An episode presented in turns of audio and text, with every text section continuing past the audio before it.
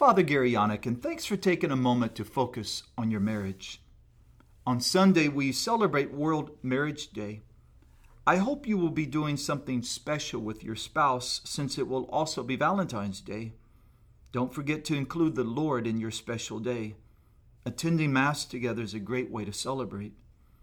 A few years ago, on Halloween night, in fact, I made the mistake of going shopping at one of the big box stores. While purchasing some needed supplies, I kept getting looks and stares from some of the shoppers. I thought it was rather odd, but I didn't immediately put together what was happening. At one point, a woman approached me and asked, "Are you really a priest, or is that your costume?" I smiled and then realized it was Halloween and I was dressed in my clerics. She thought it might be a costume.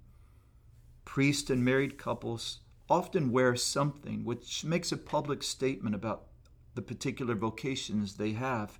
A priest wears a collar, a married person a ring. Yet without these two articles, how do people know we are priests or married couples? Jesus tells us that the world will know we are his followers by the love we have for one another. This is how all will know that you are my disciples, if you have love for one another.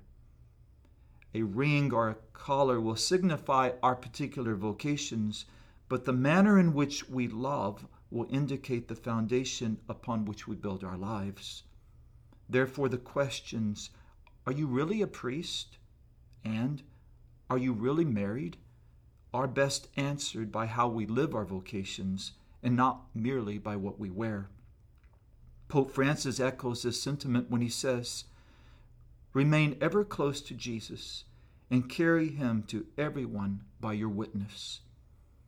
How we treat our spouse, how we speak to them, and how we speak about them, and how much time we spend with them is a vital part of the witness we give to others, indicating our vocations.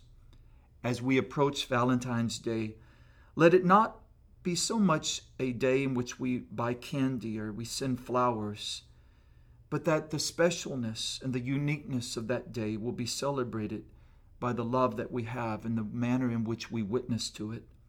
Indeed, let it be how we choose to love our spouse each day, which is the true and sustaining gift. Let's celebrate the vows we made and choose to live them every day.